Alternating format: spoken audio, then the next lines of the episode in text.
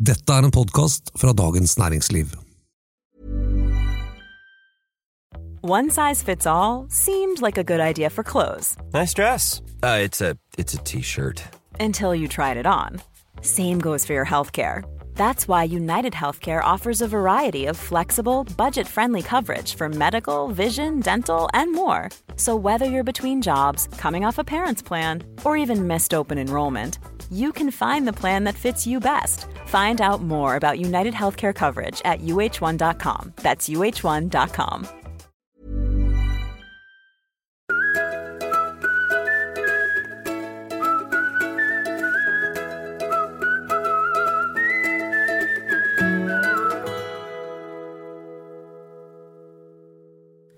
Advokater som snubler over på den andre siden av loven.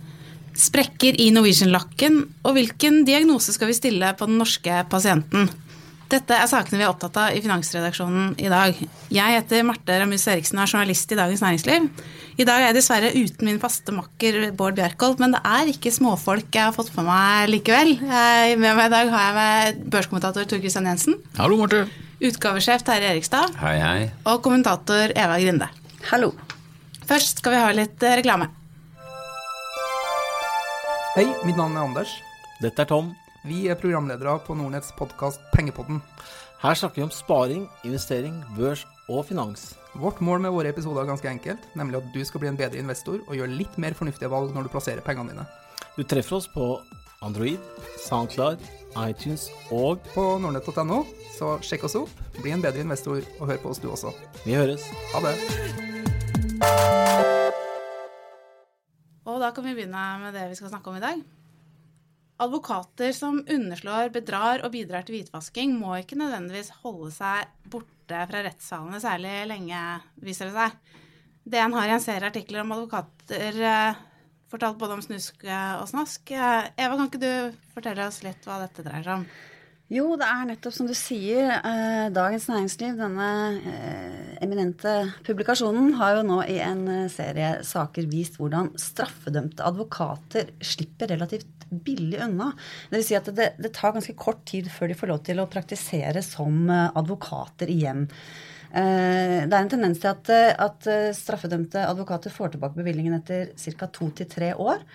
Eh, Og, og hva de er dømt for, varierer jo veldig. Men det er også inkludert eh, forhold som går ut på underslag av 400 000 kroner av klientens midler, f.eks., over tid.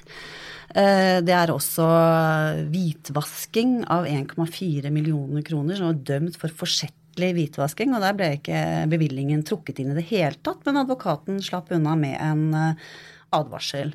Så, så det, det er det vi har satt søkelyset på. For, eh, eh, når det gjelder kontrollen med advokatene, så viser det seg at den, eh, den er rimelig fragmentert. Ja, den er kaotisk. Det er hele fem ulike instanser, både private og statlige, som, som har ulike ansvar for tilsynet med advokater. Og Det er derfor også at det har vært et, et utvalg som har sett på advokatloven, og det ligger inne nå noen forslag hos Justisdepartementet for endringer av denne. Um, Det er jo tilsynsrådet som tilrår hvorvidt en eh, advokat skal fratas eh, bevilling eller ikke. Og det er her praksisen har blitt eh, det mange mener, inkludert Advokatforeningen, ganske eh, liberal eh, de siste årene. Og en av grunnene til det er en, en veldig viktig dom i Høyesterett, der, der man anslo to til tre år, at det var rimelig, rimelig tid å frata en, en straffedømt advokat bevillingen.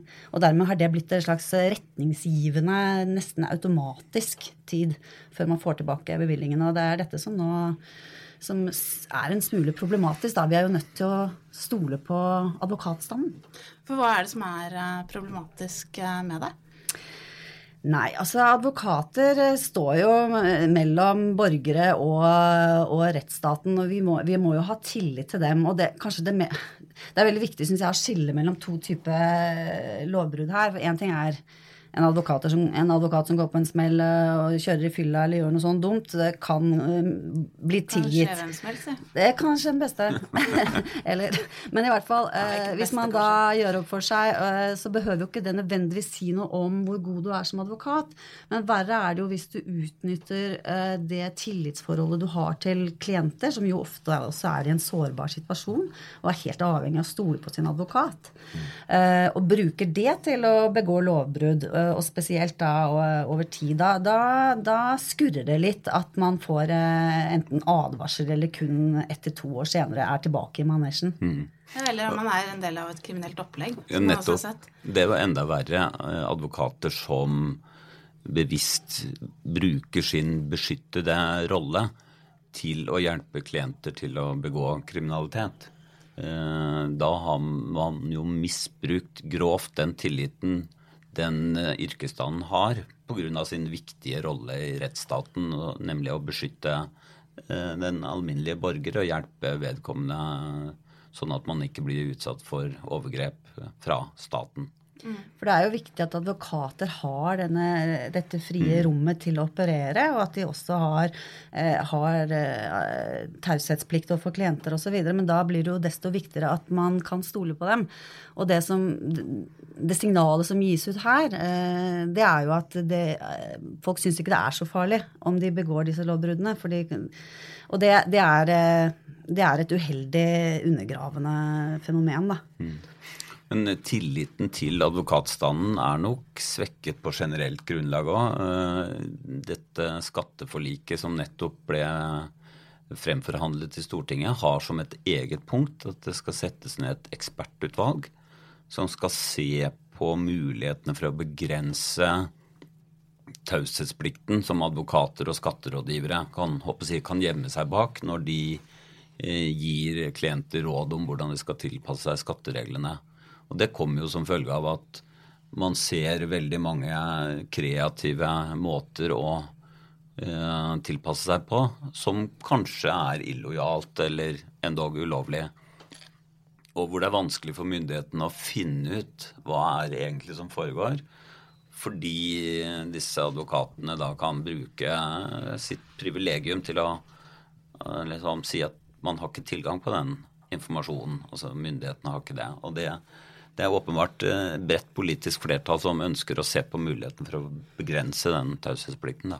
Og det må jo ikke begrenses eh, for langt heller. Det er jo derfor de er avhengig mm. av en tillit for nettopp å kunne bevare det rommet. Mm. Og det, det, er jo kanskje derfor også at Advokatforeningen selv er klar for uh, at dette her blir strammet mer inn. Altså de ønsker Eh, du har mer kontroll på egne medlemmer? Ja, rett og slett for, for antagelig mm. også for å opprettholde den friheten. For at man skal fortsette å ha den frihet under ansvar, mm. på en måte. Ja. Um, vi er opptatt av andre ting i dag òg, så jeg tror vi må gå videre. Um, flyselskapet Norwegian er synonymt med gründer og toppsjef uh, Bjørn Kjos. For mange, i hvert fall. Men eh, nå er det en slags ulmende misnøye mot måten selskapet er styrt på. Kan du fortelle litt om det, Tor Kristian? Ja, i Dagens Næringsliv så har vi jo skrevet litt om dette temaet de siste dagene. Eh, våre reportere Jakob Trumpy og Bernt Gran har jo skrevet en artikkel om eh, selskapets styreleder, Bjørn Kise, som jo også da er leder av valgkomiteen, og ut fra sånn corporate governance, som det heter på godt norsk, er ikke det helt uproblematisk. og God eierstyring er det vel ikke? God eierstyring. Det er godt norsk. Eh, og jeg har skrevet en kommentar eh, hvis man kikker på, hvis man studerer styresammensetningen i Norwegian, så er det i hvert fall for meg ganske åpenbart at det er jo de to hovedaksjonærene, da, Bjørn Kjos og Bjørn Kise, som de kontrollerer 25% av selskapet. Altså, De har jo tilnærmet full kontroll på selskapene. Det er ingen andre eh, store aksjonærer som er representert eh, i selskapet. Og, og, Kikker man på de øvrige styremedlemmene, så fremstår det for meg som det er mer eh, staffasje.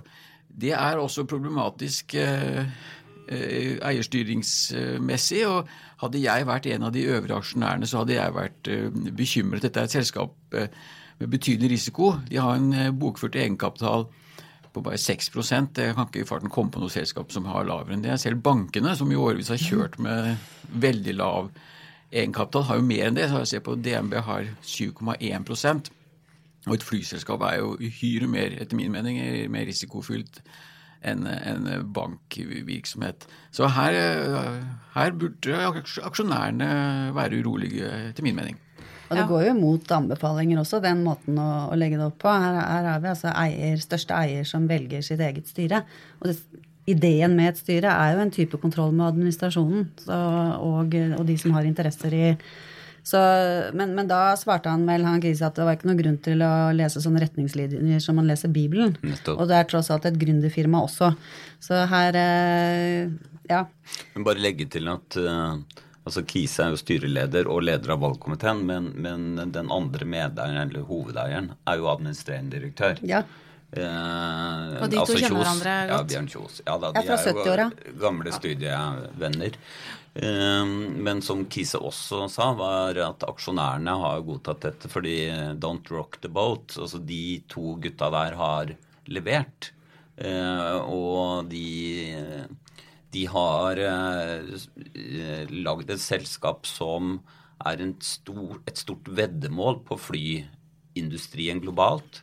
De skal jo fly folk eh, mellom alle verdensdeler etter hvert.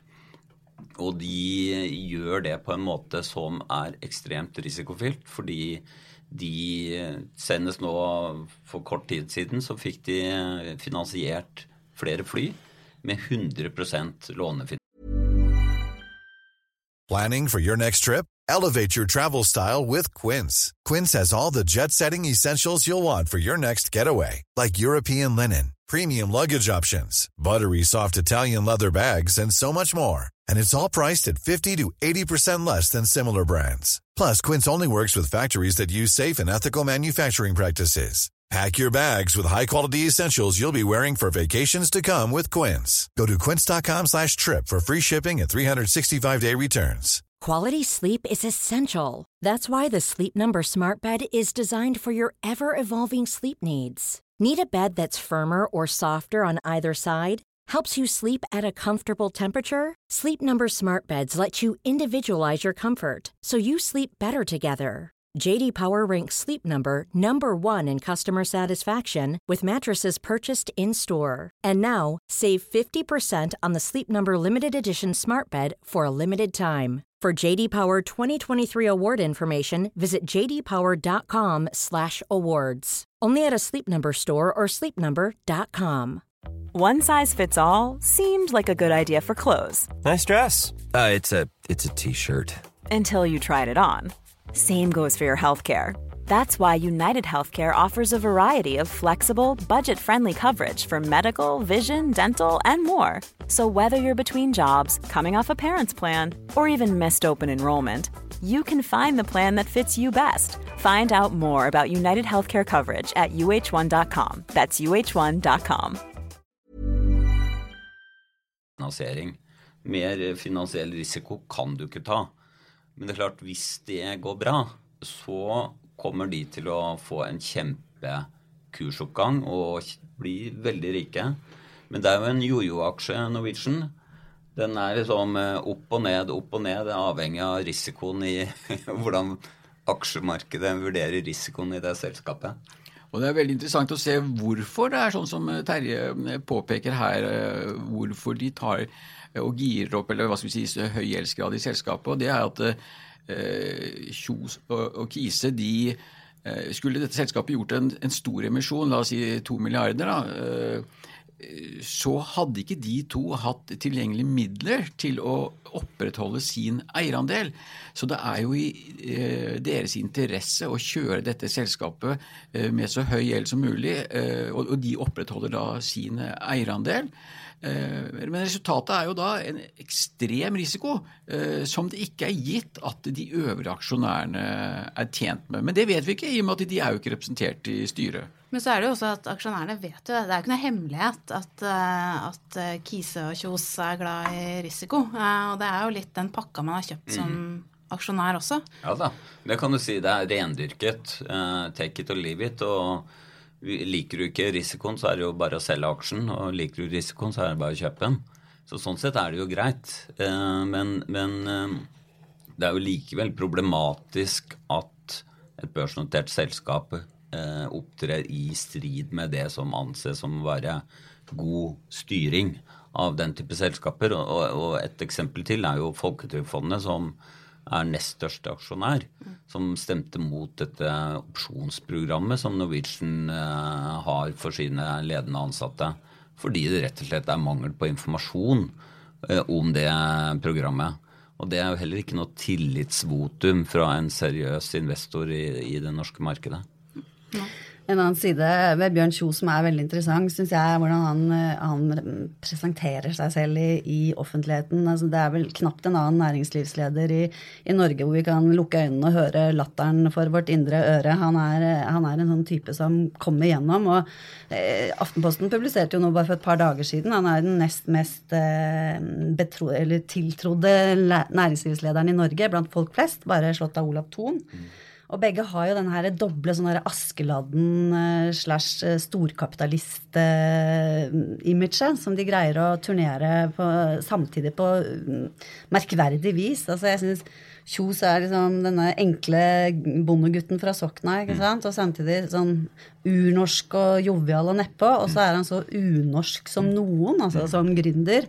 Så norske gründere blir jo anklaget for å ikke satse stort i det hele tatt, og det kan vi i hvert fall ikke anklage Bjørn Kjos for å Rå forretningsmenn eh, begge to. Ja da, men, men en, tror jeg da, en grunn til at folk har tillit til dem, er at dette er to forretningsmenn som folk forbinder med produkter som de kanskje har, har gode erfaringer med. Folk eh, reiser med Norwegian, enkelt å bestille, finne billige billetter.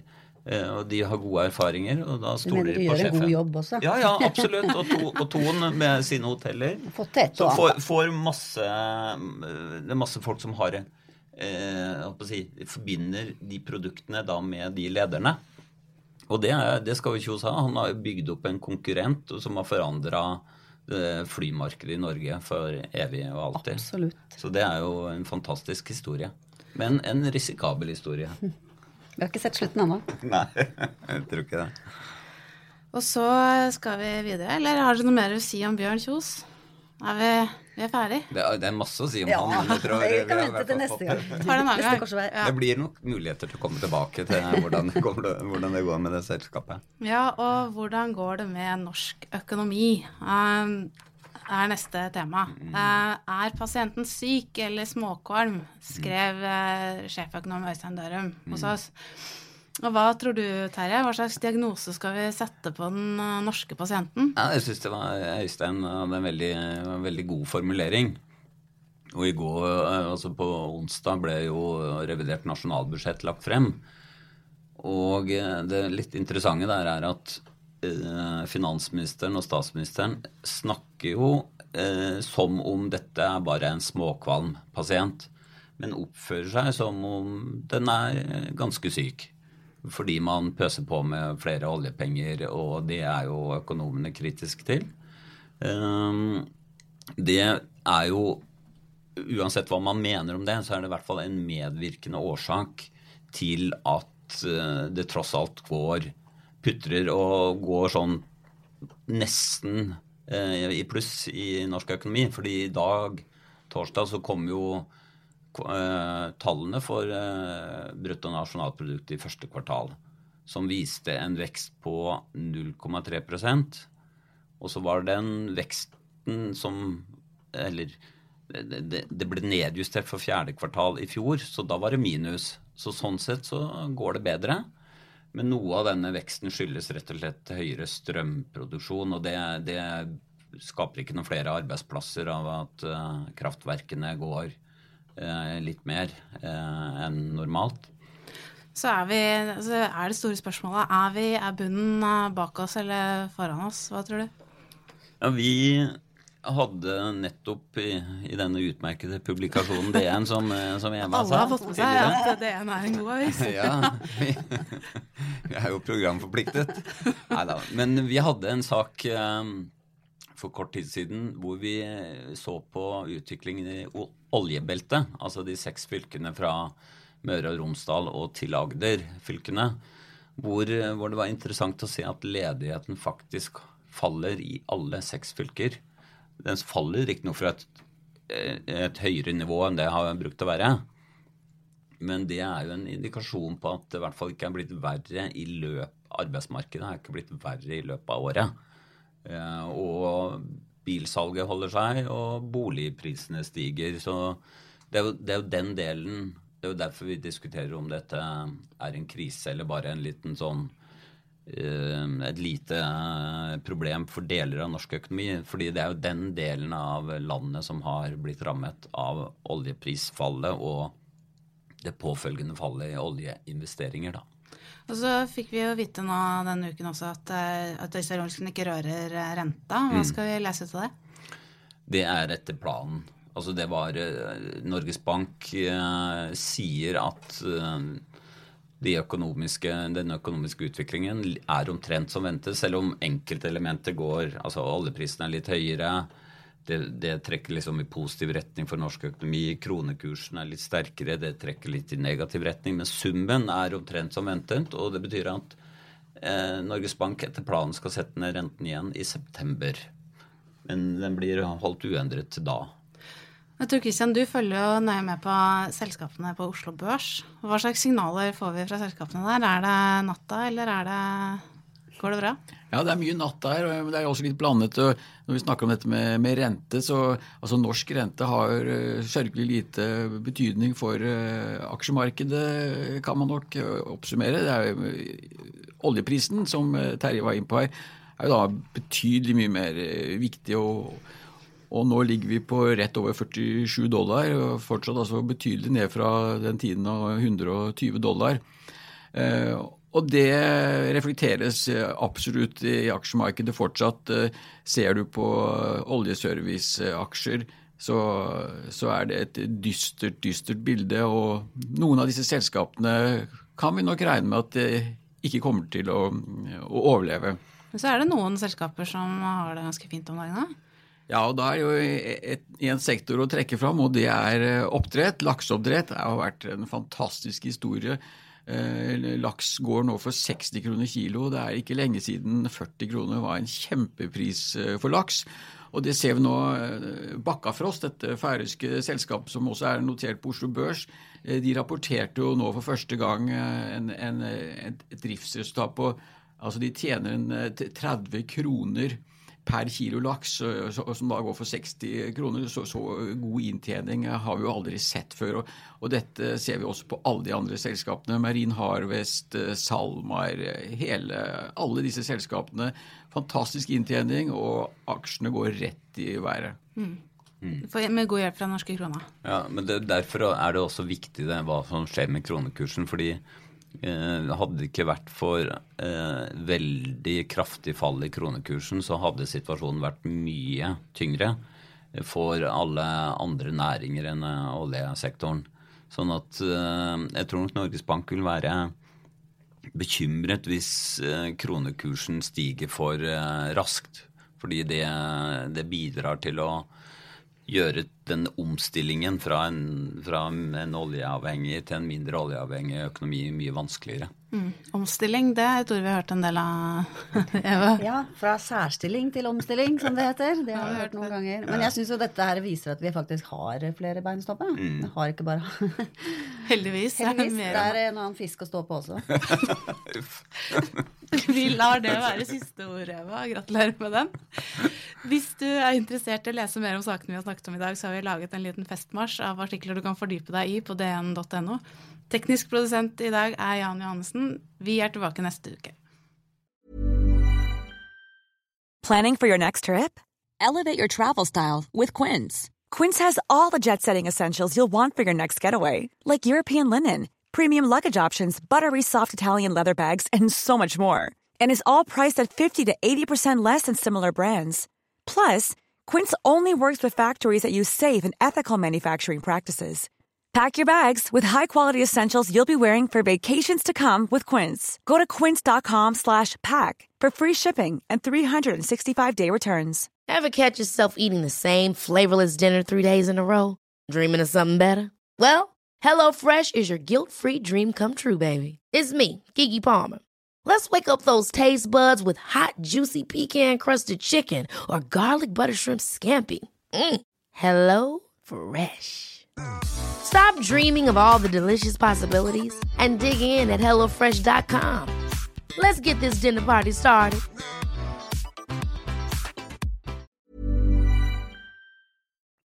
Du har nå hørt en podcast fra Dagens Næringsliv.